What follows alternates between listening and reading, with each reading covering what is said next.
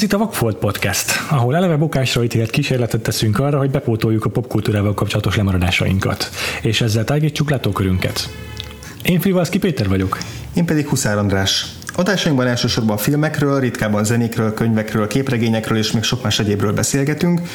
Ezekben tematikus bontásban mélyedünk el, az, hogy éppen milyen nagyobb témát választunk, az pillanatnyi szeszélyünktől függ, de igyekszünk ezeket egymáshoz is kapcsolni. Hát úgy látszik, hogy hiába próbálunk elszakadni a háborús hát ja. témájú művektől, valahogy mindig az értelmetlen emberi pusztításnál kötünk ki, pedig most aztán igazán messzire próbáltunk elrugaszkodni, egyenesen Japánba. Hmm. Új tematikus blokkunk házigazdája a Ghibli stúdió otthonába, amely... Ghibli.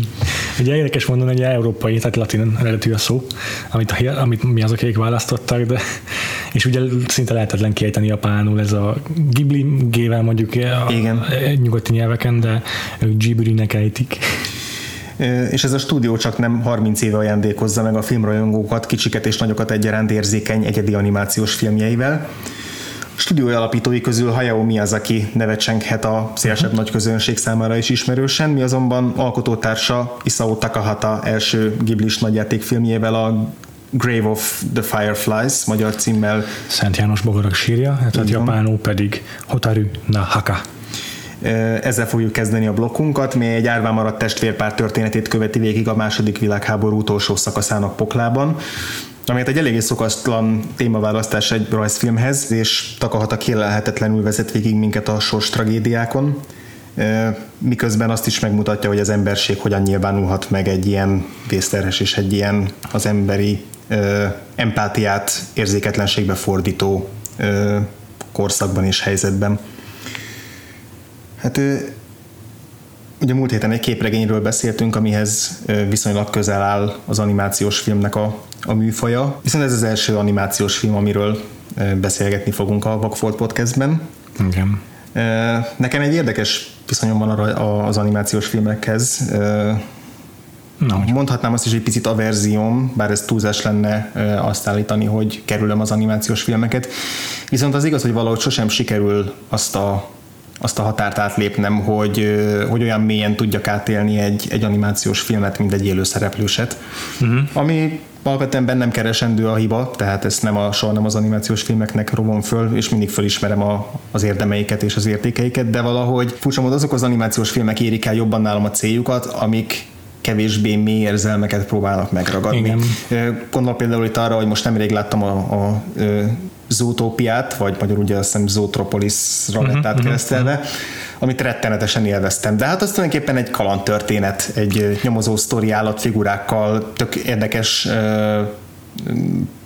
valós életbeli párhuzamokat Igen. bele, milyen fai kérdéseket, rasszizmus, ehhez kapcsolódó dolgokat. Tehát nem azt mondom, hogy ez egy felszínes mű, de alapvetően egy, egy izgalmas szórakoztató film. És ezzel szemben az olyan alkotások, a, amelyek körébe tartoznak a, a, a Ghibli stúdió filmjei is mhm. elsősorban, vagy akár ott, a, ott az Inside Out, uh-huh adott esetben az Iron Giant, azok a filmek, amikről tudom, hogy rengeteg embert ugyanolyan mélyen meg tudnak rázni, mint, mint egy, egy élőszereplős film. Picit mindig kívül maradok ezen a, ezen a hatáson, bármennyire is be tud vonni egy ilyen film. Úgy érzem, hogy hiányzik az a pár lépcső, ahol, ahol igazán olyan mély hatást tudna gyakorolni rám, mint amit, mint amit szeretnék, hogy hasson. És ugyan én még sajnálatosan és kínosan kevés Ghibli filmet láttam, de azoknál is mindig azt éreztem, hogy, hogy tudnának ezek jobban is hatni rám, hogyha nem lenne bennem valamilyen furcsa gát, ami ellen nem nagyon tudok tenni, mert, mert tényleg abszolút nyitottan szoktam hozzájuk állni, de valahogy csak attól, hogy rajzolt figurákat figyelek, és ebben sem, nem, semmilyen sznobizmus nincsen, csak egyszerűen valahogy nem tudok úgy viszonyulni hozzájuk, mint, mint amikor színészekkel látok egy filmet gondolom, hogy nálad nincsen ilyen akadály, legalábbis remélhetőleg te nem, szok, te nem szoktál ilyen, ilyen akadályokba belefutni. Ha lehet mondani, akkor talán kicsit komplexebb a, a viszonyom a rajzfilmekkel. Ezt most nem úgy értem, hogy mit tudom én, te sokkal sekélyesebben látnád, vagy ilyesmi, hanem pont arra gondolok, hogy általában mi van az animációs filmekkel értem, amit mondasz, mm. sokszor nekem is van ilyen problémám, de inkább kifejezetten a, a, az akeleti típusú animációs filmekkel.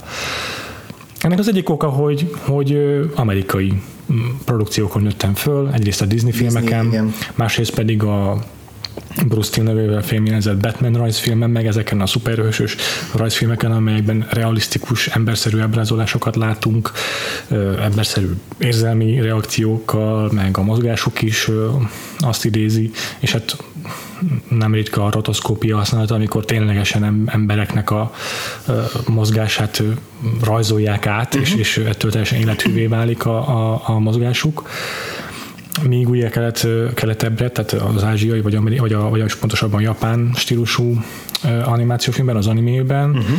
Egyrészt ott van az, amit mindig meg, megegyeznek a műfajok kapcsolatban, hogy jóval kisebb a képkocka szám, amivel dolgoznak a, a igazából gazdasági okokból, gazdaságosági okokból, kevesebb kockát kell megrajzolni, és ettől darabosabb lesz az egész, és ez nekem mindig nehezen, volt, nekem nehezen befogadható volt. Másrészt meg mindig volt egy averzióm a, a, az, az arc ábrázolással, meg a test ábrázolással. Ez leginkább tényleg a, a, arra az animére gondolok, ami az embernek eszébe jut, amikor animére gondol. Tehát a, a csillogó hátterű, izé, elnagy, eltúlzott nagyságú szemű, uh-huh. meg borzas hajú karakterekre gondolok, akik lila szerezésben vannak, meg piros hajjal, meg nem tudom.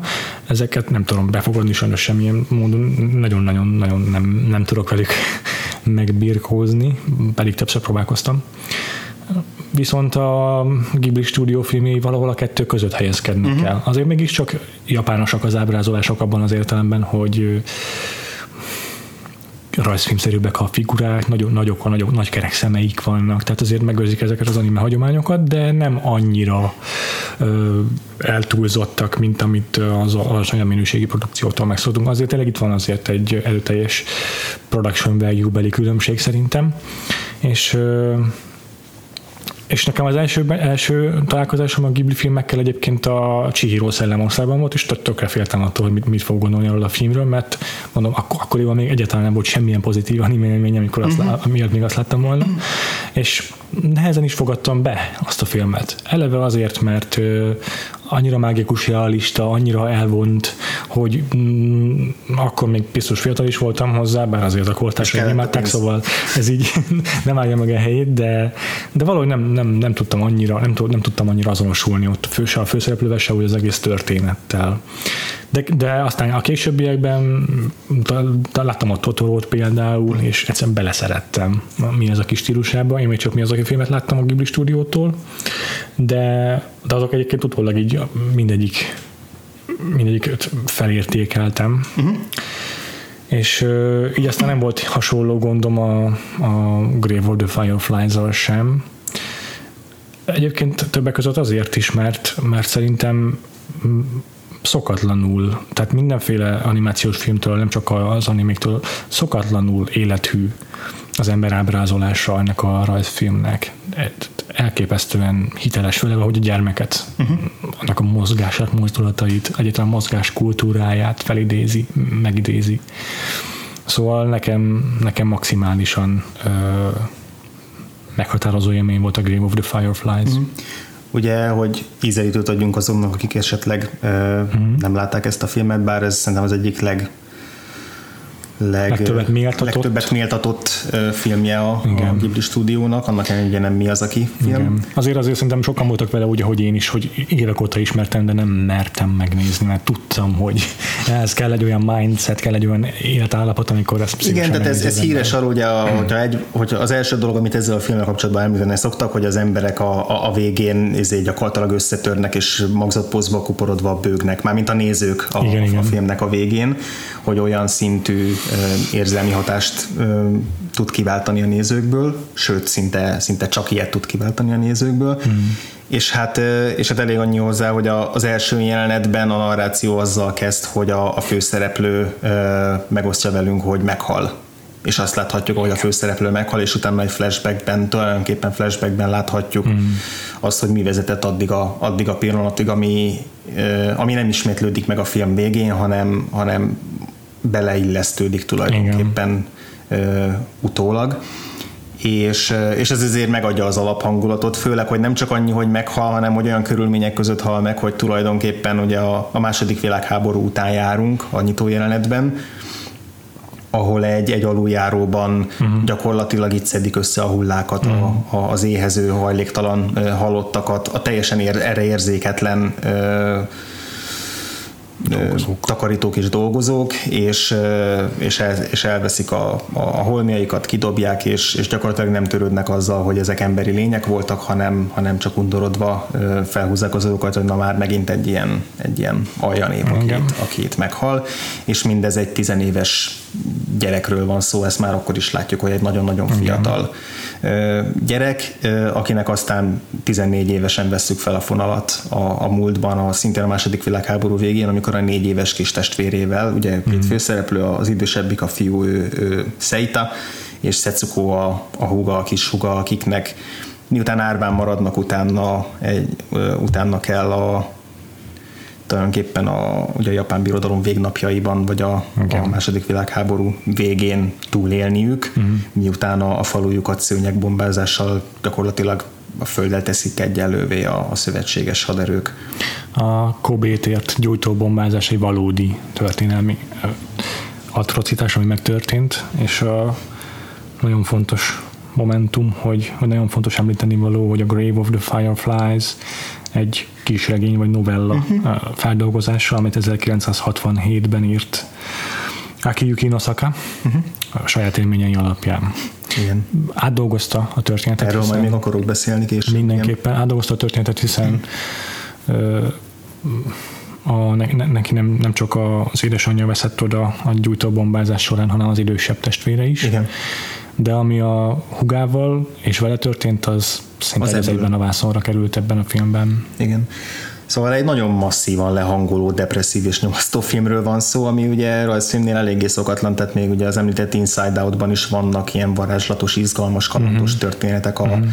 az is inkább a melankólia oldalára oldalára billen, mint a teljes nyomasztáséra, ez pedig tényleg egy, egy brutál. Tehát, hogy a, a gödör mélyén kezdik a szereplők, amikor elvesztik a, az édesanyjukat, igen. és utána ez a gödör egyre mélyül. Igen. És amikor azt hiszed, hogy már nem lett rosszabb, akkor még rosszabb lesz, és amikor már azt hiszed, hogy a, a, a szereplők nem sományodhatnak le jobban, mm. akkor még jobban lesományodnak, és tulajdonképpen erre mondtam, hogy ilyen kérlelhetetlen a film, hogy egy pillanatig se érezni, hogy szadista lenne a rendező a szereplőivel szemben, viszont, viszont tényleg rezenéstelen arccal mm.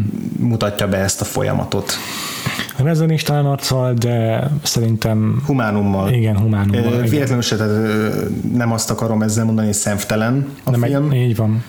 Hanem kifejezetten emberséggel és empátiával viszonyul a, a, a szereplőihez azt sem mondhatnánk, hogy érzelmileg manipulálni próbál a rendező, vagy ilyesmi. Nem. Bár a zene az maximálisan minden húrt megpendít, amit, amit, amit lehetséges, tehát nagyon uh-huh. Nagy, egy nagy zenekari, tragikus, szomorú, szomorú dallamok, igen. igen, igen, de ugyanakkor mégsem azt érzem, hogy hogy ezt mindezt azért csinálja, mert, mert játszani akar az érzelmekkel. Nem, teljesen tiszták a szándékai. Ez a történet, ez ezt igényli meg, hogy, Így van. hogy, hogy ilyen, ilyen hangnemben mesélj el, ami nem jelenti azt, hogy, hogy könnyű lenne ezt nézni. Érdekesség, hogy ugye ezzel egy időben készült a, a Totoro is, mi az, akinek a Totorója, és egyszerre mutatták be a két filmet, ilyen double featureként, és érdekes módon a, nem az volt az indoklás, hogy kell a Totoro ahhoz, hogy ennek a filmnek a, az, az üzenetét bevegye a nézők gyomra, hanem pont fordítva, mert ez egy, ugye a, a, a Grave of the Fireflies, ez egy népszerű híres könyvből készült, mm. és, és úgy gondolták, hogy az emberek ennek a morális tanulságát ezt, ezt tudni fogják majd értelmezni. Mm. Cserébe a Totoro az annyira cselekménytelen, és mm. annyira, annyira furcsa, laza, könnyed ö, film volt, hogy attól féltek, hogy, hogy nem fognak rátalálni a nézők, és nem fogják tudni ezt a fajta filmet értelmezni, és, és pont, hogy a Grave of the Fireflies-zal próbálták felhozni a, Totoro, de mindenképpen egy nagyon furcsa párosítás, tehát bármilyen sorrendben adták le, nehezen tudom elképzelni, hogy ez a két film uh-huh hogyan passzolt egymáshoz, annak ellenére, hogy azért vannak közös, közös dolgok köz, például ami Hát ami, az általam, ami az által, igen, ami által, az általam látott Ghibli filmekben a legnagyobb erősség az, hogy a, a gyerekeknek a, a hétköznapi életét uh-huh. nem is tudom, hogy van-e más film vagy filmes irányzat, ami ennyire hitelesen tudná ábrázolni azt a fajta ilyen kis, a kisgyerekre, kisgyerekekre jellemző kalandozást, amikor tényleg a, az időfogalma még nem létezik, minden végtelen és egyben minden abszolút csak a pillanatban létezik, és, és azt a fajta önfelett kalandozást és a világ felfedezését azt, azt pont ezek a nagyon laza cselekményű, nagyon tényleg csak így a pillanattal foglalkozó filmek tudják borzasztó élethűen megjeleníteni, és ez itt is megjelenik, annak ellenére, hogy itt azért a kontextus az jóval súlyosabb, de, de ugyanúgy megvannak azok a, azok a játékok Igen, és azok, a, a, ahogy, a, ahogy az életet megpróbálják élhetővé tenni egymás számára, pontosabban inkább ugye az idősebbik fiú Szeita próbálja élhetővé tenni az életet a huga számára. Pont ezen gondolkodtam én is a filmnézése közben, meg hát persze a Totoro közben is, hogy, hogy mennyire életszerűek a gyermeki karakterek, és egy hollywoodi filmtől ez sokkal nehezebben kapod meg. Általában meg vannak írva azok a karakterek, uh-huh. azok a karakterek, és jobban el vannak játszva. Itt már önmagában azzal is, hogy nem próbálnak meg egy négy éves kisgyereket rávenni arra, hogy színészkedjen, már önmagában ezzel is valószínűleg megkönnyítik a befogadhatóságát, meg az életszerűségét a, a, annak, hogy mennyire gyermeki az a karakter. Nem tudom, te milyen nyelven nézted a filmet? Japán, eredeti nyelven. Én is belehallgattam a szinkronba. Mondjuk kettő is készült az amerikai vagy angol nyelvű mm-hmm. szinkronból, csak az egyiket hallottam, de abban, mintha Bart Simpsonnak az amerikai hangját hallanám, egy nem tudom, hogy hány éves nő próbálhatott vajon ott egy gyereket előadni, mm-hmm. míg a Japánban a korhű, tehát hogy az Igen. életkornak megfelelő színészt találtak a szerepre, és hihetetlen, hogy milyen játéka vannak a gyereknek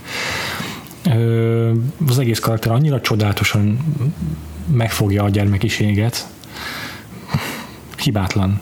Engedj érdekes ez a Japánnak az ábrázolása mindig marha érdekes. Olvastam valamit arról, hogy, hogy nem is nagyon ábrázolhatják animációs filmekben a valódi hiteles Japánt, az a japán filmművészek és itt is nagyon óvatosan kellett ezzel bánniuk az alkotóknak, de mindig érdekes látni ezt a fajta diszonanciát, a, nem csak a kultúrájukban, amelyben megjelenik egyrészt a, a, a hagyományos, tiszteletteljes, ilyen szinte már már kasztos, vagy hát igen, ilyen nagyon, nagyon rigorózus. Igen, hierarchikus rendszer.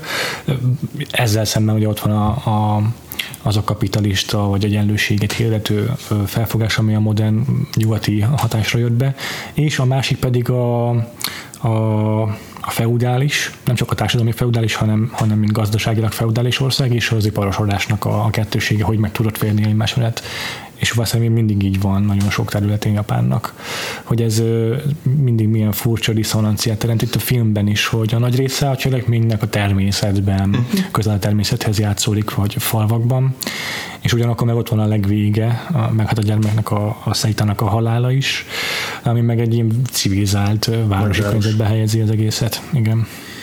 És hát ugyanígy a, ugyanez a kettőség megfigyelhető, hogy a, ugye a az individualizmusnak a, uh-huh. a, a mindenek előtt valósága, ugyanakkor egy nagyon erős közösségi Igen. összetartás, ami szintén ez a, ez a kettő párhuzamosan Japánban uh-huh. jelenlévő, és hogy ez igazából ebben a filmben valahogy nem is párhuzamosan van jelen, hanem ezeknek az aránya folyamatosan eltolódik. Ugye a, a film elején amikor a gyerekek árván maradnak, és akkor bekerülnek egy új közösségbe, akkor tulajdonképpen a, a közösségnek az összetartó ereje még nagyon szépen megnyilvánul. Igen. amikor a vadidegenek vigasztalják őket, kérdezik, hogy kell-e valamit segíteni, vigyáznak egy, az egyik gyerekre, amíg a másiknak teendői vannak, akkor amikor ugye a nagyményükhöz kerülnek, akkor az elején nagyon nyitottan, befogadóan uh-huh.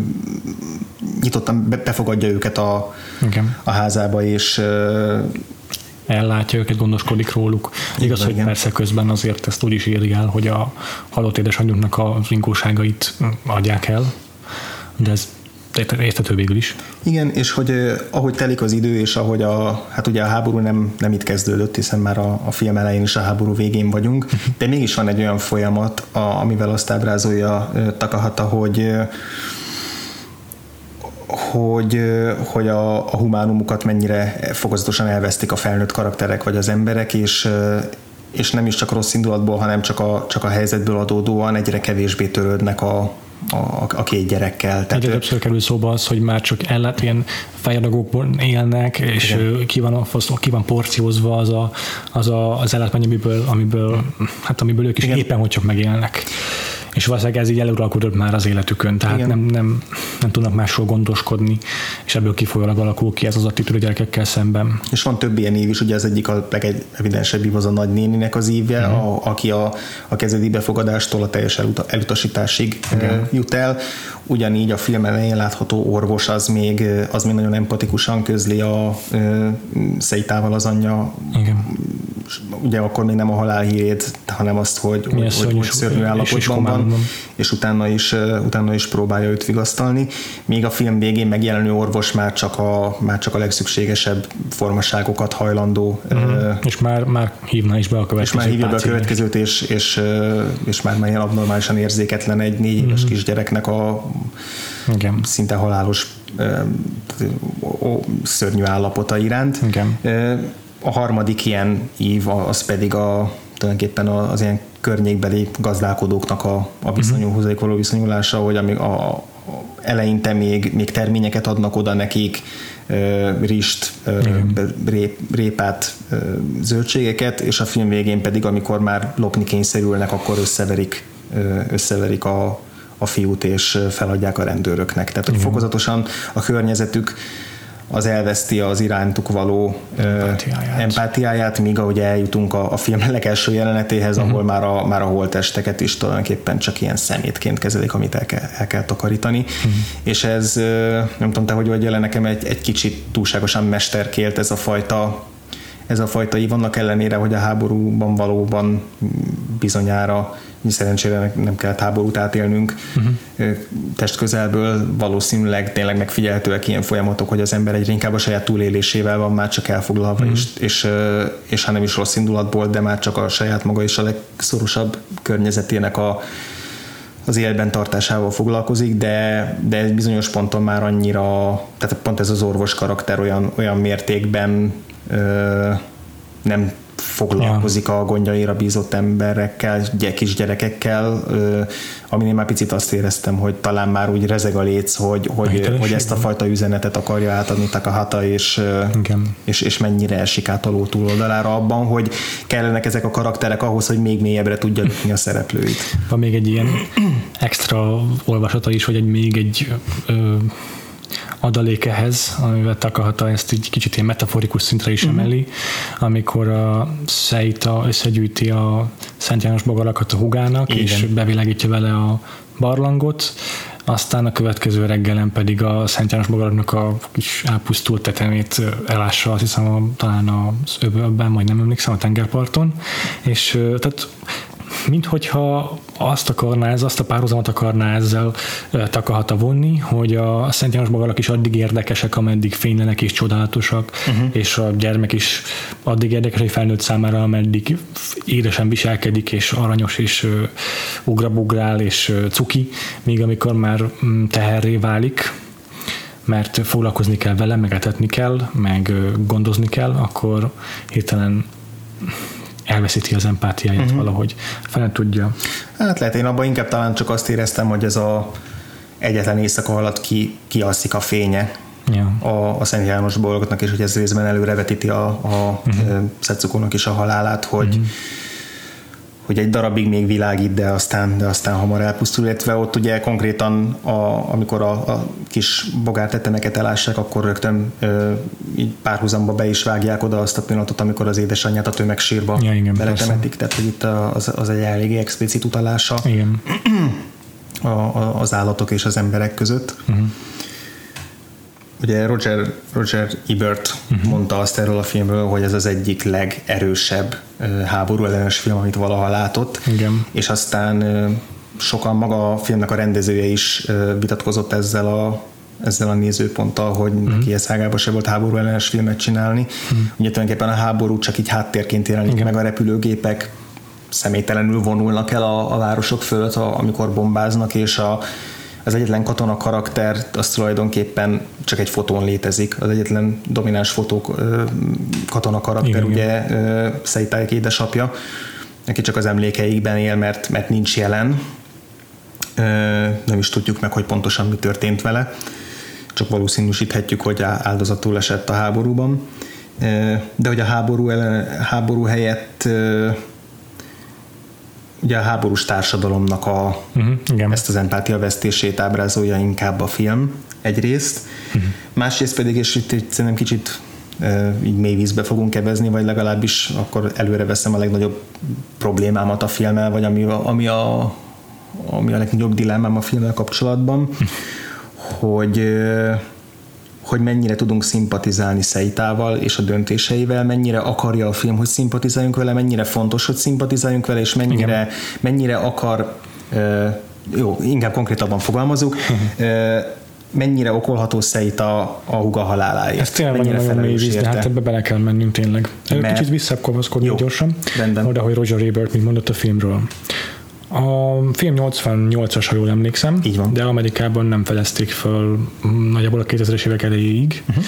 Roger Ebert az egyik ember, akinek ez köszönhető, uh-huh. hogy ott egy új virágkorát élhette a film. Azt hiszem, hogy a DVD kommentár, vagy nem tudom, de hogy a DVD-re is egy extrában hozzáadta a saját gondolatait, megjelenik a videó a DVD extrákon, Aha. és és ez azt is jelenti, hogy, hogy ez a antiháborús mondani való, ez nagyon erősen kapcsolódik valószínűleg az amerikai közönségnek a fejében a filmhez. És rengeteg kritikus meg is jegyezte, nem csak Ebert, és mm-hmm. ez én fejemben is kapcsolódik, és Igen. ez egyébként renget, alapvetően a művészetről elmondható, hogy akár mi is az üzenete vele az alkotónak, a befogadón múlik minden. A, az, a gyönyörűség ugye a befogadónak a szemében van. Vagy a, a, a nem, nem, nem pontosan idézem el a klasszikus, igen. de a lényeg megvan. De a szerzői szándék az nem... Igen. Ö, nem egy, nem egy abszolútum, nem egy olyasmi, Igen, ami, hanem az is kérdés, ugye ez most ugye tágabb vitába is bonyolódhatnánk, hogy, hogy figyelmen kívül kell lehagyni, vagy, vagy szerepet játszik egy film értelmezésében a szerzői szándék, de az biztos, hogy, uh-huh. hogy nem kötelező nekünk Igen. ahhoz igazodni. És ezt ennél a filmnél különösképpen fontosnak érzem, mert mert valószínűleg Takahata kicsit mást akart mondani a filmmel, mint amit én. És valószínűleg ebben kulturális belőle. különbségek is elképzelhető. Igen, és, és ez, amit Takahata akart mondani, az abban valószínűleg tényleg nagyon fontos szerepe van Saita karakterének. Nekem is nagyon nehezemre esett valószínűleg rossz időpontban is néztem meg a filmet, uh-huh. talán fáradt voltam hozzá, uh-huh. stresszes, de alapvetően nekem ezek a típusú filmek nagyon tudnak működni. Uh-huh. Tudom magamról, hogy nagyon könnyen empatizálok a főszereplőkkel, úgy általában véve uh-huh. is. Nincsen ezzel gondom, hogy azonosuljak egy, karakter, egy karakterrel, főleg, hogyha ezt a rendező sem teszi lehetetlenni. Um, és, és ezek a filmek nem működnek, elsírom magam rajtuk, nekem Bing Wong még mindig egy óriási trauma, hogyha az Inside Out-ra kell gondolnom. Uh-huh. Uh, és és Hirtelen azt hittem, hogy Ming Wongot mondasz, és ez, ez, bocsánat, ez vagy melyik mi az, aki filmre mondott, vagy melyik Ghibli filmre, nem láttam. Bing Bong, igen, bocsánat. Igen, igen. igen. Szóval tudtam, hogy ezzel nem lesz gondom, uh-huh. de a film alatt pont azért, mert Szeitának elítélhetőek a cselekedetei, és ez, ez túlságosan lefoglalta az elmémet. Végül nem, nem értem el azt a katarzist, amire Igen. számítottam, magyarul nem sírtam el magam, Igen. de ma, tehát egy nappal a film megnézése után, ahogyan összefoglalókat néztem meg, mert beletekertem a filmbe, hogy meglegyen a szerkezete, minden alkalommal elpityelettem. Uh-huh. Egyszerűen uh, utólag uh-huh. sokkal jobban um, megviselt a film, mint, mint konkrétan nézése közben. Uh-huh. Um, tényleg túlságosan voltam foglalva Szeitával, pedig Szetsukónak a, a tragédiája rendkívül megviselő és megterhelő élmény pont azért, mert annyira szépen felvezeti azzal a film, hogy tényleg cselekmény nélkül, csak látjuk ilyen, ilyen kis momentumokban, ilyen kis képekben a gyermeki ártatlanságát, meg az, hogy játszik, és, Igen. és hogy nem, nem tud tudomást venni a körülötte történő borzalmakról. Igen. De tényleg igazad van, menjünk el abba az irányba, hogy, hogy mi van Szeitával, és, és milyen érdekes rétegeket rejteget még ez a film.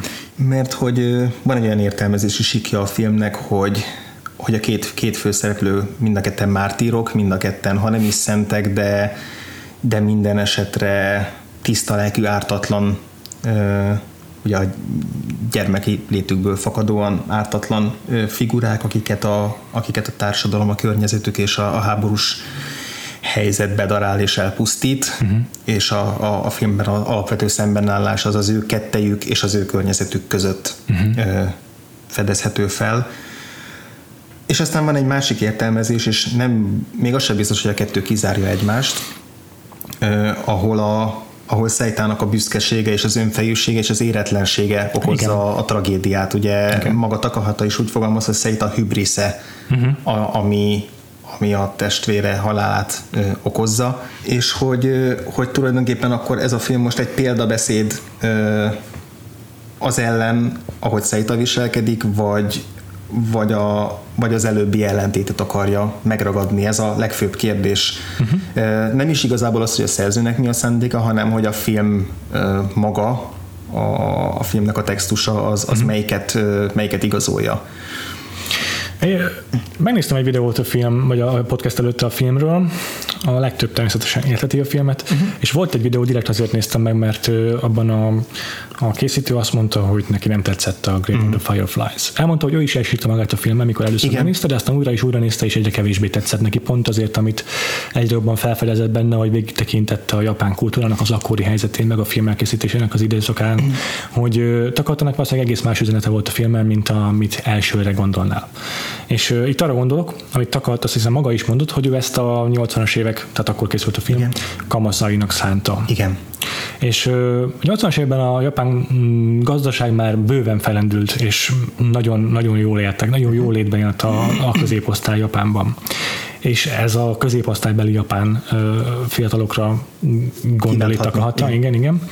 És ez alatt azt érti, hogy úgy viselkedtek, úgy viselked, valószínűleg úgy viselkednek a 80-as évekbeli japán fiatalok, ahogyan Seita uh-huh. viselkedett, pedig ő nem tehette meg ezt, míg a modern japán fiatalok könnyelműek lehetnek, mert nincs kilátásban háború, békességben élnek, jólétben, uh-huh. elérnek mindent, ami, ami, ami, amire szükségük van.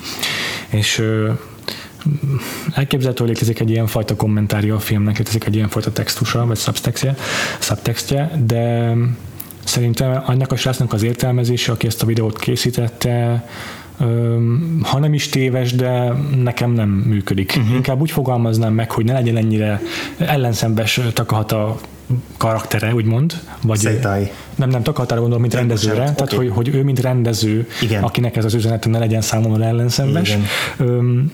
Úgy fogalmaznám meg, hogy és, ezt, és tényleg ezt, ezt éreztem a film közben, hogy vigyáznunk kell magunkra, hogy minden, amink van, uh-huh. ami, ami, ami számunkra elérhető az életünkben, ez a jó lét, amiben élünk, akármilyen színvonalon is éljünk, az, az tulajdonképpen jó lét, mert, mert Hát elértünk egy olyan létminimumot, amiben, amiben nem kell azon aggódnunk, hogy holnap mit fogunk enni. És ez annak köszön, nem csak annak köszönhető, hogy, hogy, hogy a saját egyéni küzdelmünknek, hogy dolgozunk, és van munkahelyünk, és pénzt keresünk, hanem a társadalmunknak, meg annak, hogy tényleg békességben élünk. Ezt mondjuk európai emberként így elég könnyen mondom, de, de tudom, tisztában vagyok azzal, hogy mondjuk nem ugyanez a helyzet a közel-keleten. És nap, nap, mint nap belegondolok ebbe egyébként. És ez tényleg számomra baromi fontos dolog, hogy, hogy, meg, hogy megbecsüljem azt, ami, ami nekem rendelkezésre áll, és akármennyit panaszkodhatok, akármennyire ö, ideges lehetek valami miatt, ö, ugyanakkor meg tudnom kell, hogy ez nem mindennapi dolog, ami nekem uh-huh. megadatott. És tulajdonképpen szerintem hogyha így fogom fel Takahatának az üzenetét, uh-huh. hogy, hogy, meg kell, hogy, hogy, hogy, hogy, nem szabad készpénznek vennünk azt, amink van, mert bármikor eltörölheti egy újabb háború, el, elvehetik ezt tőlünk. Nem gonoszok, vagy nem, uh-huh. nem, nem, nem az Bármi. ellenség, hanem egyszerűen ez elveszhet, és arról nem tehetünk, és nem tehet senki, és nem az a fontos, hogy erről kitehet, hanem az, hogy, hogy tudnunk kell megbecsülnünk uh-huh azt az életvitelt, azt az életstílust, azt az élet színvonalat, amivel rendelkezünk. És szerintem ez az az üzenet, ami, amit pozitívan lehet értelmezni, és ami nem lenéző, és nem leereszkedő a 80-as évek kamaszaihoz, vagy mm. akárkihez. E, igen, ez biztos, hogy benne van a filmben, e, és és Szeitát sem lehet egy, egy önző karakternek nevezni, ugyanis egyetemben egy elképesztően nagy szeretet mozgatja, hiszen mindent annak rendel alá, hogy a, hogy a hugát megkímélje a háborútól, és hogy, hogy őt megvédje. Most akkor elmondom, hogy én hogyan próbáltam Jó. meg összeegyeztetni magamban más útvonalon, de hasonló cél felé a, mm-hmm. ezt a fajta kettőségét a filmnek, hogy hogy azt az értelmezést nem tudom elfogadni, hogy Szeita egy ártatlan, ártatlan és, Persze. és makulátlan mártír. Persze. hanem azt tudom elfogadni, hogy a jellemgyengesége abból fakad, hogy hogy meg akarja védeni a hugát, viszont pont ez a jellemgyengesége az, ami a bukásokat okozza. Ebben rejlik a filmnek a valódi mm-hmm. tragikuma, amit nem biztos, hogy a film maga igazán erősen hangsúly, tud hangsúlyozni a filmnek a végén, mm-hmm. Mert hogy mert hogy szerintem egyszerűen nincs felkészülve arra, hogy ő legyen a úgymond családfenntartó, nincs nincs 14 évesen még nem tud olyan felelős döntéseket hozni, hogy adott esetben a nagynényének hajlandó legyen engedményeket tenni, amikor azt követeli, hogy te, tegyen érte, Igen. dolgozzon, még Igen. akkor is, hogyha, hogyha ezek nem feltétlenül fair kérések vele szemben de, de ugyanakkor annyira... Neki is tudnia kéne annyira empatizálni a külvilággal, hogy tudja, hogy, hogy akármilyen nehéz helyzetben is van ő, hogy most vesztette el az édesanyját, mindenki más is nehéz helyzetben van. Igen, és hogy ez a fajta csak a saját feje, az, hogy csak a saját feje után megy, és az, hogy a büszkeségét nem tudja feladni, uh-huh. bármennyire is pozitív céllal, uh-huh. vagy bár, bár, bármennyire is pozitív okok vezérlik. Igen. Ez ha nem is azt mondom, hogy megbocsáthatatlan bűn, de, de nem lehet eltekinteni tőle. Igen. És mindezt nagyon érdekesen érdekes keretbe foglalja az, hogy a, az eredeti műnek az alkotója, ugye a korábban Igen. említett Nosaka, uh-huh. ö, minek szánta a saját művét, Igen. mert az megint valamennyire ellentétben áll ö, Takahatának az értelmezésével, ami Kubricknál beszéltünk róla rengeteget, Persze. hogy, ö, hogy a rendezők mennyire át, átformálják a, az eredeti műveket és, és másféle érdekes értelmezéseket tudnak előállni. Most uh-huh. szeretnék felolvasni egy kicsit hosszabb passzust egy interjúból, ha nem gond. Hajrá! Noszakának egy 1987-es interjújából, hm. ami, ami szerintem nagyon fontos adalék ehhez a, ez uh-huh. az egész történethez, az, hogy ő neki mi volt a célja Jó. ezzel a történettel. Ebben az interjúban azt mondja, hogy a, a kisugom halála az, az pontosan úgy történt meg, ahogy a, ahogy a kis regényben, ahogy, ahogy te is mondtad. Egy héttel a, a háború befejezése után, a háború lezárása után történt, abban a prefektúrában, ahol, ahol tartózkodtunk. Ez pont azon a napon történt, amikor feloldották az árlatot a, a villanyvilágítás engedélyezése mhm. kapcsán. Egészen addig ugye takarékoskodni mm. kellett az árammal. És éppen este volt, amikor a, amikor a testvérének a, a maradványait elhozta, uh-huh. és, és ilyen kábulatban tartott hazafelé, amikor egyszer csak észrevette, hogy felgyulladnak a fények a, a falujában, és, és egyszerűen nem tudta, nem tudta befogadni ezt, a, ezt, a, ezt az ellentmondást, hogy, a, hogy az egyik oldalon ott van az, hogy a, hogy a húga meghalt, a másik oldalon pedig visszatért a fény a valóságba. Mm, igen. És ezek után úgy fogalmaz, hogy ha őszinte akarok lenni, akkor, akkor egyben megkönnyebbülés volt az, hogy a, hogy a húgom meghalt, hogy ez a teher lekerült a vállamról senki sem ébresztett fel ének évadján a sírásával, nem kellett megvigasztalnom senkit, nem kellett a, hátamon hordoznom egy gyereket éjjel-nappal, egy, egy, egy kis gyereket, és nagyon bánom, hogy ezt mondom a, a testvéremről, de, de nem, nem állítatom, hogy ezek az érzések nem fogalmazottak meg bennem. Nem és ezért soha nem olvastam újra a saját művemet, ugye ezt 1967-ben megjelent, tehát ez ugye 20 évvel később adta ezt az interjút, mint mm-hmm. hogy megjelent okay. a kisregénye. Soha nem tudom, nem, nem olvastam vissza a művemet, mert gyűlölöm, képmutatónak tartom a saját művemet. Biztosra veszem, igaznak kell lennie, hogy, hogy, hogy Szeita is teherként gondolta a hugára. Biztos, hogy volt olyan pillanat, amikor, amikor Szeita is megszenvedte azt, hogy a hugáról gondoskodnia kell, és, és biztos, hogy megfogalmazódott benne az a gondolat, hogy talán jobb lett volna a sorsa, hogyha, hogyha, hogyha nincs ott bele a kis huga. És, és ezt nem írtam bele a, a történetbe, ez hiányzik belőle, mert ahogy íródott, ahogy írtam ezt a történetet, a, a fivérnek a karaktere az egyre jobb, Igen. egyre jobbá vált, egyre, egyre pozitívabb, pozitívabb emberi lényé vált. Igen.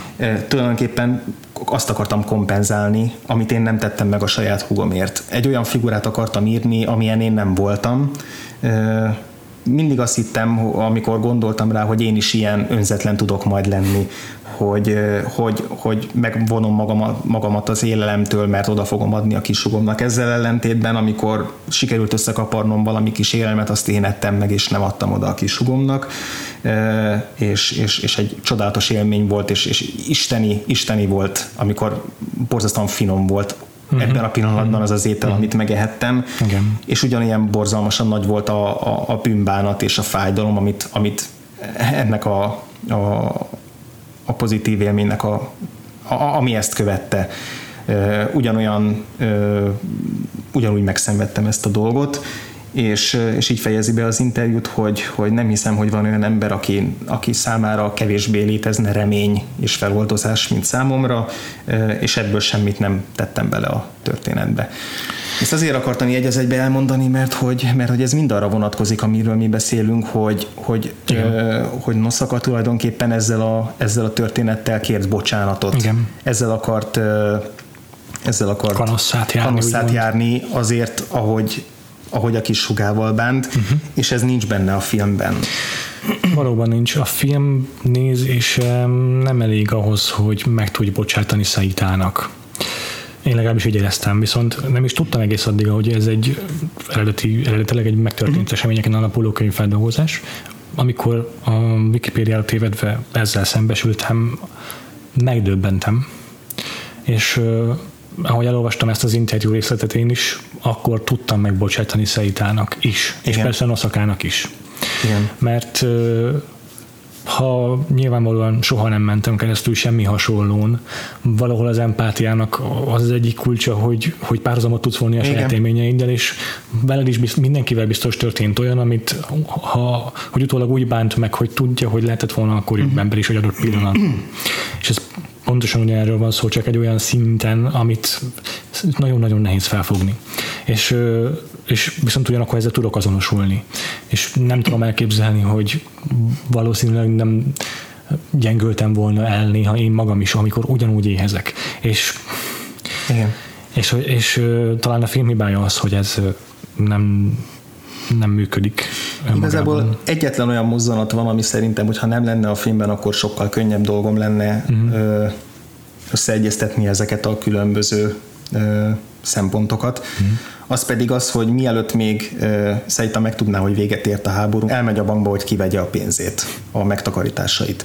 És ez azt jelenti, hogy ez bármikor megtehette volna és ezt abban a pillanatban teszi, amikor, amikor a húga már gyakorlatilag mozogni sem képes, és több ezer jent kivesz a, a bankból. És, és ezt nem tudom máshogy értelmezni, mint egy, mint egy felháborító és, és, és, és dühítő felelőtlenségnek, hogyha, hogyha tehát hogy azért mondtam, hogy ez még akkor teszi meg, amikor nem tudja, hogy a háborúnak vége, mert nem arról van szó, hogy csak most mehet el a bankba, mert eddig a háború miatt nem tehette meg. A film azt, a filmből azt következik, hogy a, a, a fokozatos tönkremenetelő kap, ideje alatt bármikor mm. kivehette volna ezt a pénzt, nem szorult rá arra, mm. hogy lopjon mm. a bombázások alatt mások otthonából, hogy hogy, hogy kuporgatva próbáljon valamilyen elemozsiát szerezni. Egyszerűen nem értem, nem értem, hogy, hogy Igen. hogy egészen addig ezt miért nem használta ki, miért akkor használta ki, nem tudom, hogy Takahatának ezzel mi volt a szándéka, hogy ez egy nem, ez nem működik egy ilyen tragikus pillanatként se, hogy már pont késő, yeah. mert, mert egyszerűen nem tudom, hogy egészen addig miért, miért nem tette meg, és Aha. lehet, hogy ez egy szőrszálhasogatás, lehet, hogy nem. nagyon kíváncsi vagyok, hogy esetleg valaki ö, hallgatónk tud-e, lehet, hogy lehet erre olyan magyarázatot találni, amit én nem vettem észre, de nekem ez nagyon-nagyon kilóg ez a mozzanat, és, és ez, ez, ez nagyon nem fér össze azzal, amit a film egyébként állítani akar. Viszont ennek kapcsán szerintem beszéltünk még arról is, ami szerintem egy nagyon fontos eleme a, a filmnek, ugye a természettel kapcsolatban, uh-huh. hogy amennyire háború ellenes is a film, hiszen a háború témáját is körbejárja, meg amennyire a társadalmi konvenciókat és a társadalmi ezt a ridegséget is körbejárja. Szerintem nagyon-nagyon fontos eleme a filmnek ez a kivonulás a társadalomból, a civilizációból. Az, hogy, hogy a két gyerek ugye egyszer csak úgy dönt, hogy nem hajlandóak tovább alávetni magukat a, a környezetük elvárásainak, hanem elmennek egy ilyen idillibb, ugye a, a természetbe való kivonulással beköltöznek egy tulajdonképpen ilyen félig természetes, félig emberalkotta bunkerba, mm. És, és önállat, önellátóan tulajdonképpen megpróbálnak ahogy a, a föld sarából megélni. És, és erről több olyan film eszembe jutott, ami, ami teljesen más műfajban hasonló témát fogalmazott meg, illetve nyilván rengeteg irodalmi előképe van ugye vissza a természetbe Igen. felkiáltó jeles parancsnak Ugye az egyik a Terence Malicknek az első filmje a Badlands, a Sivárvidék, amiben szintén két ilyen tulajdonképpen törvényen kívüli, vagy hát a, a, a társadalom peremén élő szereplő. A film egy hosszabb szakaszában dönt úgy, hogy, hogy a, a természetben fog élni, a civilizációtól távol, és egy ilyen, ugye ez a vissza az édenkertbe, ugye e, ezt a fajta vagy, vagy ez a célja általában ezeknek a kivonulásoknak, hogy egy, egy, egy tisztább, puritánabb állapotba, létállapotba kerüljünk vissza, lehántva a civilizációnak ezeket a mesterséges körítéseit. A másik az Into the Wild, ugye Sean Pennek a filmje, ami szintén, szintén egy nagyon felháborító film, és szintén egy nagyon nehezen, Igen. nehezen megemészhető döntéseket hoz annak a filmnek a főszereplője, uh-huh. vagy akár pár évvel ezelőtt egy könnyedebb változata ennek a Kings of Summer, amit, uh-huh. a, amit a, a Cinefesten láttunk, amiben kamaszok vonulnak ki a, a, a természetbe, hogy ott tombolhassák ki magukat, és ott úgy éljenek, ahogy a, a szüleik meg az iskolában nem, nem tehetik meg. Tehát, hogy ez egy visszatérő dolog, és ugye mindig az a kérdés ezeknél a filmeknél, hogy, hogy lehetséges-e ez, és mennyire felelőtlen döntés, és, okay. és mennyire károsak a civilizációs vívmányok, vagy, vagy egyszerűen szükség van rá, mennyire fenntartható. Ugye mindig az a végeredmény, hogy nem fenntartható ez az állapot, főleg, hogyha olyas valaki tér vissza a természetbe, aki egészen addig a, Igen. a modern civilizációban élt, és nem tud megbirkózni ezzel, és itt ez, a felelőtlenségnek a kérdése mindig felszokott merülni. Nehéz ilyenkor szimpatizálni egy ilyen szereplővel, mert Főleg, hogyha nem csak a saját, nem csak a saját életét kockáztatja. Igen, az Into the Wild-ban csak a saját életét kockáztatja. És még az is botrányos, a, és az is, az is kiakasztja az embert. Igen, hát azért is, mert azért hozott néhány olyan döntést, ami befolyásolta a családja igen, életét igen, is. Igen, igen, Tehát nem volt tekintettel rájuk egyáltalán. Szóval érdekes, nehéz, nehéz ezzel a filmmel dőlőre jutni, főleg azért nehéz, mert én is úgy, úgy álltam neki, hogy akkor most fogok egy nagyot bőgni. Tehát, mm. hogy akkor ez most, ez, ez, ez most egy olyan film lesz, ami, amiről tudom, hogy mindenki, aki, aki 10 pontra értékeli, mm-hmm. meg 5 csillagra, meg aki rajong érte, és rengetegen vannak, akik, akik számára ez egy meghatározó filmélmény, hogy én is át akartam élni ezt a, ezt a, ezt a hatást, és, és elszorult a torkom, és nehéz volt végignézni, de, de közben végig ott motoszkál az, az elmém agyam hátterében ez a fajta mm, ilyen ellenmondásos jellege a filmnek, és, és ilyenkor sosem tudom egyébként, hogy bennem van-e a hiba, hogy én nem, hogy, hogy én nem tudom elérni a filmet, vagy a, vagy a film nem tudta megvalósítani azt, amit célul tűzött ki. Mikor tudod, azt látom, hogy magam körül meg, hogy a, a több embereknek a 90%-ában pedig sikerült ezt a hatást elérnie.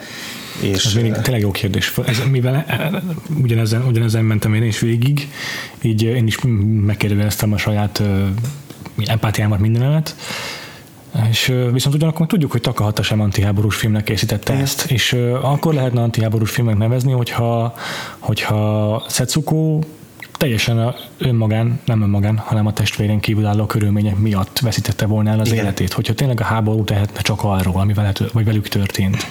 És igen, mert nyilvánvalóan a háború a katalizátora mindannak, amin keresztül mennek, de Szecuk, bocsánat, Szeiteren rengeteg rossz döntést hoz ezután a, azután a kiinduló momentum után. Nem lehet csak a háborút hibáztatni. Igen, és a tragikum így is benne van a filmben, tehát a, az is tragikum, hogyha az ő hibájából következnek be ezek, hiszen így van. sosem rossz szándékból követi el ezeket a, ezeket a hibás döntéseket, csak más. Csak akkor vívódik az ember, vívódik a dű és a, a a és az együttérzés között, és, és ez, is egy, ez is egy valid dolog. És, és ez nem az a fajta magatehetetlen dű, mint amit mondjuk egy Lars von Trier film, vagy egy Mihály Haneke film közben ér az az ember valószínűleg. Én legalábbis ezt a magatehetetlen dühöt éreztem a, a táncos a sötétben nézése uh-huh. közben, amiben szintén hoz rossz döntéseket Björk karaktere, de azért többé-kevésbé rajta kívülálló okokból történik vele az a rengeteg tragédia, amin keresztül megy.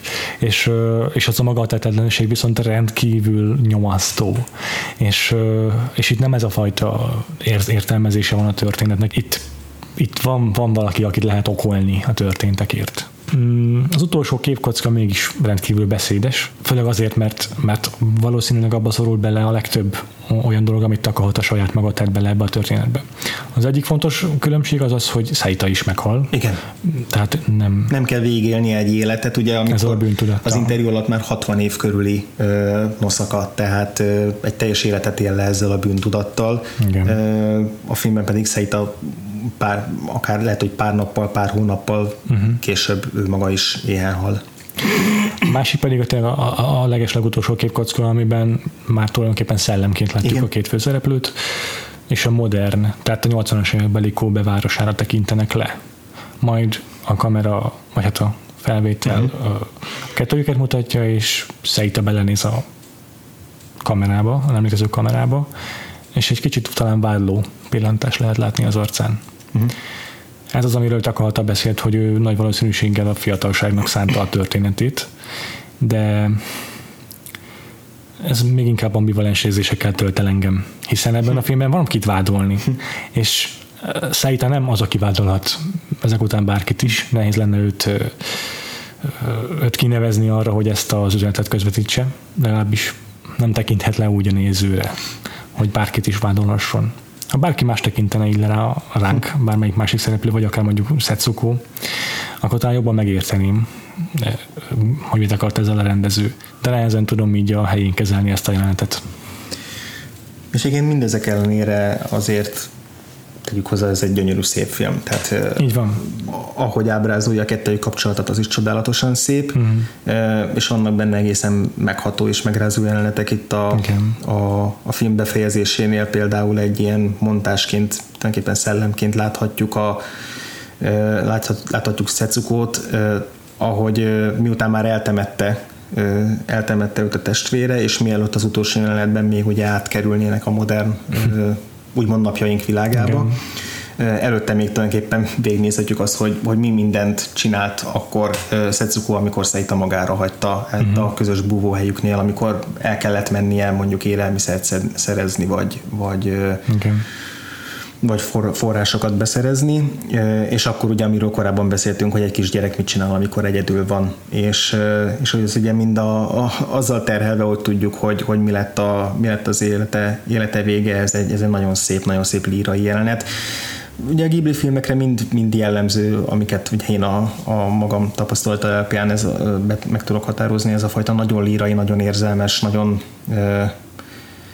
távol-keleti, illetve Japánra jellemző melankólia és... Gyönyörű melankólia, talán így lehetne összefoglalni ezt a diszonanciát, ami ezekben a nyelvetekben van. Igen, és erre egyébként én nagyon fogékony vagyok erre a, erre a hangvételre, uh-huh. és, és ez, ez a líraiság ez ebben a filmben is egyértelműen, egyértelműen megjelenik, azzal kiegészülve, hogy sokkal nyomasztóbb, mint, mint bármelyik mi az, aki film, a, akár csak a Totóróval összehasonlítva, ugye a Totóróban is végigvonul az, hogy a, a főszereplők e, édesanyja kórházban van, Igen. és ugye végig ott lebeg a fejük fölött, hogy olyan fel fog-e épülni, de valahogy mi az, aki ezt úgy oldja meg, hogy soha ne legyen olyan borzalmasan nyomasztó tudat, annak ellenére, hogy, hogy, uh-huh. hogy a film végéig tényleg nem egyértelmű, hogy mi fog történni az édesanyjukkal, és ott van, ott lebeg a fejünk fölött az, hogy tragédiába torkolhat az egész, de ugyanakkor mégis ez sikerül úgy egyensúly, egyensúlyoznia, hogy alapvetően ne nem, nem sínni meg a filmnek a könnyed játékos uh, stílusa.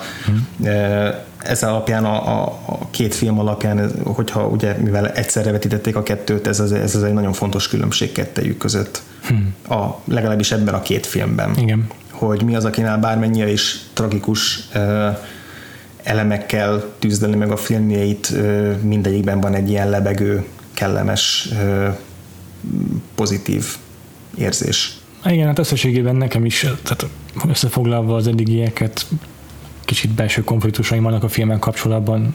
Mm, nem egyértelmű az állásfoglalása, vagy hát nagyon nehezen értelmezhető inkább az állásfoglalása. Az egyértelmű, hogy Setsuko karakterének a tragédiája megindító, és mm. ha csak önmagában értelmezem, önmagában nézem, akkor, akkor az egyik legszebb, legszebb tragikus történet, amit valaha láttam, uh-huh. és tényleg megindító, főleg mondom egy nap távlatából újra-újra nézve egyes jeleneteket, még a vidám jelenetek is elkeserítőek. Uh-huh. És hát nem nagyon beszéltünk a filmben igazából a, a, a, a magukról a rajzokról, ami animációs filmnél azért kicsit furcsán veszik ki magát, de Tényleg. én már csak azért nem is mentem bele annyiba, annyira, mert, mert ehhez kevésbé értek. Azon kívül, hogy azt, azt elmondani, hogy mennyi, tényleg mennyire gyönyörű képekkel operál, és hogy a, a, az, hogy a, az idilli természettel szemben inkább az emberi pusztításnak a nyomait ö, sokkal markánsabban ábrázolja itt a, a, a háború során, és és, és a természeti idillel, idillben mindig belerondít valami az ő, az ő képeiben. Ezen kívül talán sok minden más nem, nem, nem vagy ennél mélyebben talán most nem mennék bele, ez az egy dolog, amit így, amit így megfigyeltem.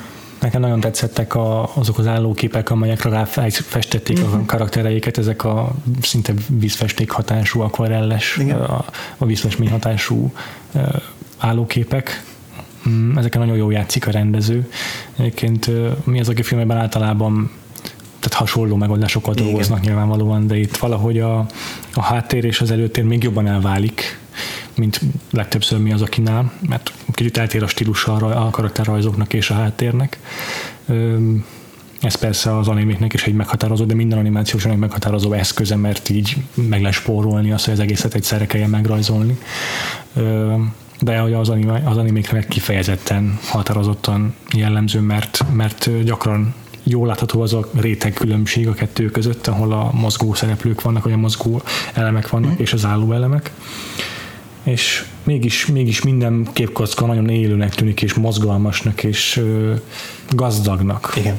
És hát úgy állítottuk össze igazából a, a, a Ghiblis blokkunkat, hogy mivel ugyanúgy három filmről fogunk beszélni, nem akarunk még egyelőre ennél többet egy témánál elidőzni, mert annyi, annyi téma vár még feldolgozásra, uh-huh. annyi téma izgat még minket. Igen. Emiatt aztán úgy gondoltuk, hogy, hogy nem akarunk ugyanattól a rendezőtől két filmet választani, hanem inkább, inkább minél több rendezőt, rendezőnek az alkotását a Giblin belül bevizsgál, szeretném majd bevizsgálni.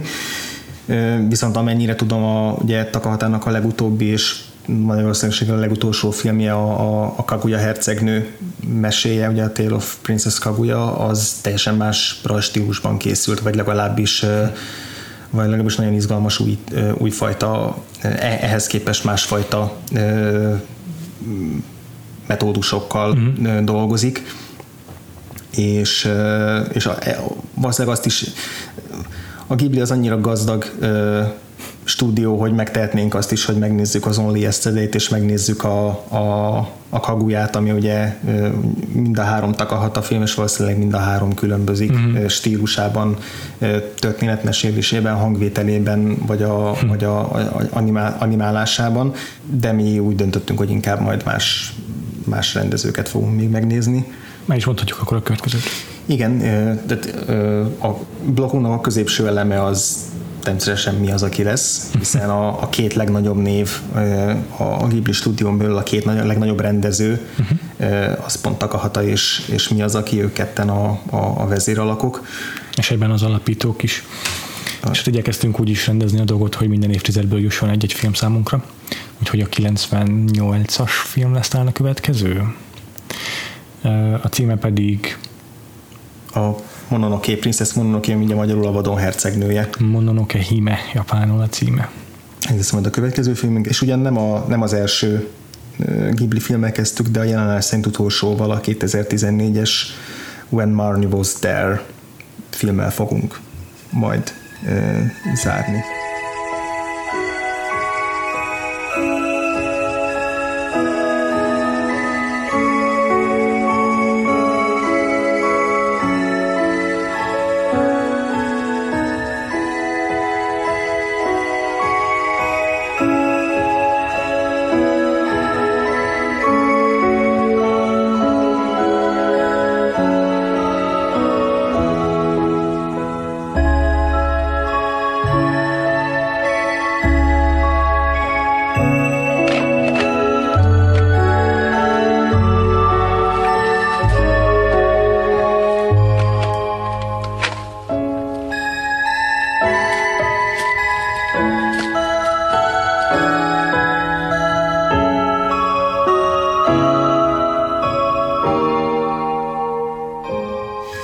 Hát nem maradt más hátra, mint a kitekintő robotunk, amiben viszonylag friss kulturális élményekről mesélünk egymásnak, illetve nektek hallgatóknak, amik nagy benyomást tettek ránk, és éppen nem kapcsolódnak az adott adásunk témájához.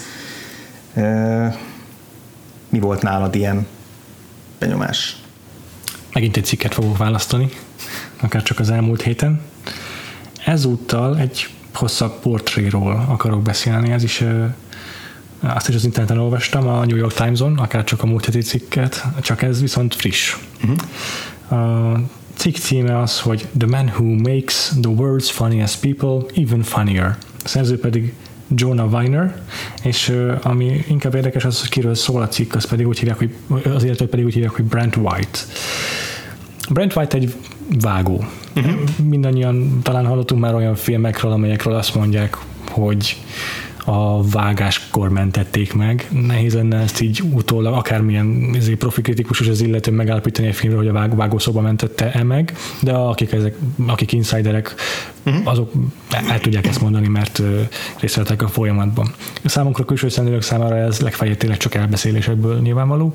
Brent White az a személy, aki a már többször emlegetett Judd Apatow, illetve hát Paul Feig filmjeit vágja, és azt kell róla tudni, a, hogy rengeteg a munkája. Tehát egy általában egy vágó azért viszonylag limitált mennyiségű felvételből választja ki a legjobbakat, és, az, és állítja össze a filmet. Ez alapvetően nagyon tömören összefoglalva egy vágónak a munkája, nyilván sokkal bonyolultabb dolgokról van szó, de Brent White-nak több száz órányi felvételből kell egy másfél órás filmet megcsinálnia. Uh-huh. Amit te is említettél már valamelyik korábbi adásban, a improvizációval kapcsolatban, Judd Apatow meg Paul Feig úgy fogadnak filmeket, hogy több órányi felvételt elpazarolnak, digitális kamerákat dolgoznak, ebből kifelé megtehetik, arra, hogy egy-egy jelentet felvegyenek, azért, mert minden alkalommal újfajta sorokat adnak a, a színészeik szájába eleve jó improvizációs képességekkel rendelkező színészekkel dolgoznak, akik saját maguk is kitalálnak új párbeszédeket, aztán ők, a rendezők is bebedobnak új verziókat ugyanarra a sorra, mm. és mindent tényleg 30 szó 40 szer, vagy még többször felvesznek, nem szarakodnak. És, és aztán egyáltalán nem foglalkoznak azzal, hogy ez, hogy ez hogy, hogy ebből mi lesz. Tehát nem foglalkoznak azzal, hogy, hogy bármiféle koherenciát megpróbálnak felépíteni a között, vagy ilyesmi, van egy forgatókönyv váz, ami a cselekménynek igazából csak a cselekményt adja meg, és minden más ott születik meg a helyben a forgatás során. És a, a, ez a cikk pedig pont ennek, erről a folyamatról szól, meg hát a, ennek a vágónak a munkájáról, aki már a Freaks and Geeks című sorozat óta együtt dolgozik velük, akkor fedezték őt föl, az volt az egyik első nagy munkája, és azóta is ő így a, a sztárja a vágóknak Hollywoodban, meg hát ezeknek a, ezeknek a végjáték filmíróknak és rendezőknek, többek között velük dolgozik, vele dolgozik most már azt hiszem a, a Chris Miller, meg uh-huh. Paul Lord is, remélem jól mondtam a nevüket, és Phil Lord, azt hiszem, igen. De Phil Lord, köszönöm. Lego, igen, valami Lego éreztem. Azt hiszem, hogy ők is vele, vele, vele dolgoznak, mert olyan, olyan elképesztő ja. képességekkel rendelkezik. Tehát tényleg több órányi felvétel, amelyek között akárhány izé, tehát lehet, hogy mit tudom az első felvételből vesz két point az egyik jelenetben, és a következőben meg a, a 30. felvételből, de olyan összefüggéseket áll közöttük, hogy ugyanaz a poén arra fel tud fűzni egy tök jó izét csattanot, hogy ugyanazt a point struktúrát használja uh-huh. fel a színész két különböző felvételben, vagy ilyesmi, amelyek között nem volt ilyen, ilyen, ilyen elképzelés, amikor megcsinálták, csak ő úgy vágja össze, hogy nekünk nézőnknek ez nem fog feltűnni, és azt gondoljuk, hogy ez basszus milyen királyötlet. És ezek a filmek tényleg a vágószobában vannak megmentve, és ha nem ő vágja őket, akkor valószínűleg nem is lesznek olyan jók. Így sem mindig ezért tegyen el bele a tutiba, azért van, amiből nem sikerül jót kihozni ennek is sem, de ez egy olyan érdekes aspektus, egy olyan érdekes szelete a hollywoodi filmkészítésnek, amit általában szerintem az elitistább, vagy az a filmkritikusok ugye nem szoktak szeretni, mert, mert azt tekintjük mm, jó filmkészítésnek, akinek már az első pillanattól megvan a víziója egy, egy jelenetről, mm, azt tekintjük hitelesnek, hogyha a vágószobában legfeljebb annyi dől el, hogy a több különböző alakítás közül melyik a, a legsikeresebb, és mindig, mindig én is inkább mm, negatívunként tekintek arra, hogyha egy rendező nem tudja előre dönteni azt, hogy egy karakternek milyen attitűdöt kíván, milyen, milyen játékot kívánnak a színé, attól a színésztől elvá, milyen játékot vár el egy színésztől, és mindezt a vágóra bízza. Ez nekem mindig furcsa, mert ez gépesíti a hollywoodi filmkészítést. Uh-huh. De az, hogy ez a fickó ilyen, ilyen, ilyen szintű Mm, hatalmat kap, azt szerintem rendkívül lenyűgöző. És te miről akarsz nekünk mesélni, Anita András? Hát eredetileg meg volt, hogy miről akarok mesélni, de miközben beszéltél a cikkről, közben rájöttem, wow. hogy tök jól át lehet kötni egy másik élményre, amit nemrég, nemrég szereztem. Ez pedig Patton Oswaltnak a leg, legújabb stand-up specialje, ami a Netflixen jött ki. meg. Ez a Talking for Clapping című Netflix special, egy órás, és, és azért tudom átkötni erre, mert a, a, a stand-upjában a legviccesebb szakasz az pont a vágásról, filmvágásról szólt, hm. amikor arról mesél, hogy ideje lenne valóban a nőknek adni a hatalmat a férfiak helyett, és ezt azzal a példával támasztja alá, hogy hogy talán kevésbé tudott, kevésbé ismert tény, hogy a, a, Hollywood hőskorában minden nő, minden vágó nő volt. Mert egy, ez olyan szakmának tekintették, mint a varrást. Egyrészt, másrészt pedig, hogy sorolt fel a kedvenc filmjeidet, nagy eséllyel női vágója volt. Mm-hmm. És akkor mm-hmm. ponyvaregénytől kezdve mm-hmm. a összes Scorsese a film. és Spielberg filmet ö, ö, felsorolja. Ö, mint hogy ezeknek ugye a, a, a nagy férfi author rendező mellett egy uh-huh. vágó volt, és ezek, után, és ezek után előadja a jelenetet, hogy hogy nézett ki, a, hogy néz ki egy ilyen, egy ilyen filmforgatás. Megjön a férfi rendező, Szóval egy a kurva életben most filmet fogok forgatni. Filmet forgatok, és akkor a specialben látjuk, ahogy éppen veri ki a farkát a rendező, hogy ó, ez az, film, filmet forgatok, every, uh, every frame is a painting, oh my god, oh my god, this is so fucking amazing, I'm making a movie. és, és hogy leforgat 5000 órányi jelenetet, Aha. és úgy érzi, hogy ő most, ő most kiverte magából a legjobb filmet, amit, amit el lehet képzelni, hátradőlhet, ez egy mestermű, amit művelt, és akkor megjelenik a nő, hogy oké, okay, szívem, rendben vagy, jó, akkor most menjél szépen, most meglátom, hogy mit tudok kihozni ebből az anyagból, uh-huh. és nem, nem, nem szívem, nem fogunk 8 órás filmet ö, betenni a moziba, én nekem ebből egy másfél órás filmet ezt kell vágnom, ó, te jó Isten, na jó van, gyűrközzünk neki. Ez az egyik legviccesebb szakasz, de szerencsére nem kell tartanotok, hogy a hogy, hogy ez az egyetlen olyan szakasz a, a specialnak, amit én tönkreteszek. Még rengeteg baromi jó poén van. Picit szerintem lassan indul a, a, a mhm. special, kicsit kevésbé erős az eleje, de a, a closer az, az egy szenzációs, bohócos történet, amit rohadt jól ad elő, nagyon viccesen. Patton Oswalt ugye egy talán a úgy lehet fogalmazni, az ilyen legnördebb, meg leggeekebb ja. stand-upos, meg komikus, aki tényleg Kenny vágja az összes geek témát minden kedvenc sorozatában és filmjében fel tudott már bukkanni. Ugye a Parks and Recreation-ben volt egy híres kivágott jelenete, ahol még Star azelőtt, Wars filibuster. Még, még azelőtt egy filibusterként összehozta a Marvelt, az X-Men-t, a Pókembert, a, a, a Star Wars-t, igen, minden létező univerzumot, amire valószínűleg már csak néhány évet kell várni, hogy ez valóban megtörténjen. Hogy most ha valaki nem látta, akkor a sónozva mindenképp berakjuk. Így van. Kihagyhatatlan. E, és, és, és jó, tényleg nem, nem azt mondom, hogy ő a kedvenc stand közé tartozik, de nagyon szolid, nagyon uh-huh, jó, jó a delivery-je, uh-huh. jól építi fel a poénjait, érdekes témákat jár körbe, uh-huh. rokon szembes az egyéni, a, a, a, a komikus a, a karaktere. Igen és mondom, vannak kifejezetten erős pillanatai ennek a specialnek, úgyhogy maximálisan tudom ajánlani, aki egyébként azoknak is, akik kevésbé ismerősek a stand-up kapcsán, vagy esetleg csak így a legnagyobb neveket ismerik, mert szerintem ez egy teljesen jó közérthető belépő, nem akarja dekonstruálni a stand-upot, nem egy, nem egy nagyon, nem a, nem a, nem a vadabb stand közé tartozik. És nem csak nevettet, hanem vannak jó gondolata is a fickónak, ami szerintem mindig értékelendő dolog egy stand Így van.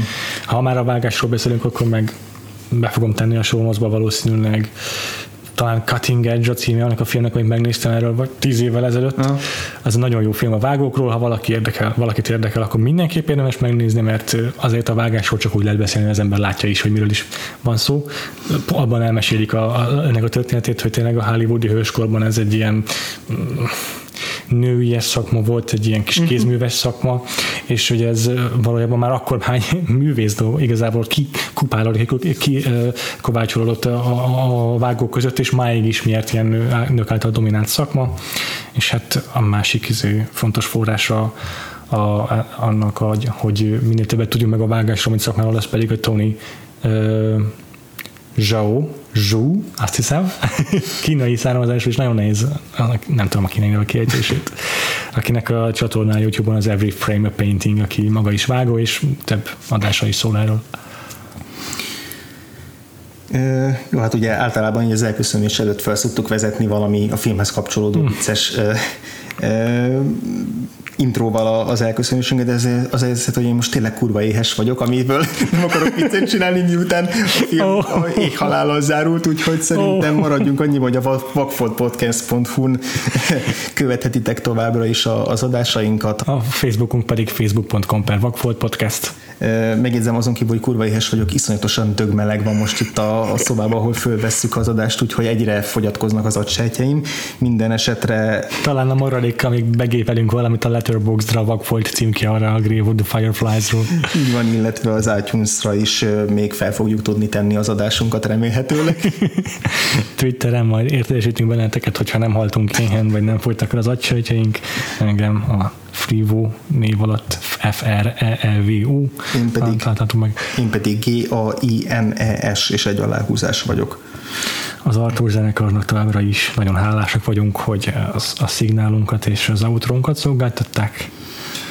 És hát ugye az adásban már beszéltünk róla, hogy a, a, a Giblis témánkban mi lesz a következő, ez a, a Vadon hercegnője, a Mononoke lesz uh-huh. mi az, akitól, úgyhogy nyilván mi az, akiről sokkal többet fogunk beszélni, mint mint ebben az adásban. Egyébként azt is azért megjegyezném, hogy az, hogy, hogy most mi az, akiről, meg Ghibliről beszélünk, az nem azt jelenti, hogy még más klasszikus animékhez nem uh-huh. térünk később, viszont annak ellenére, hogy nem egyikünk se, uh-huh. egyikünknek se a kedvenc műfaja, de ettől még foltjaink találhatók, illetve másfajta animációs filmekről is fogunk még biztosan beszélni, de most egyelőre a Ghiblin belül fogunk maradni még uh-huh. két héten keresztül. Uh-huh. Sziasztok! Sziasztok!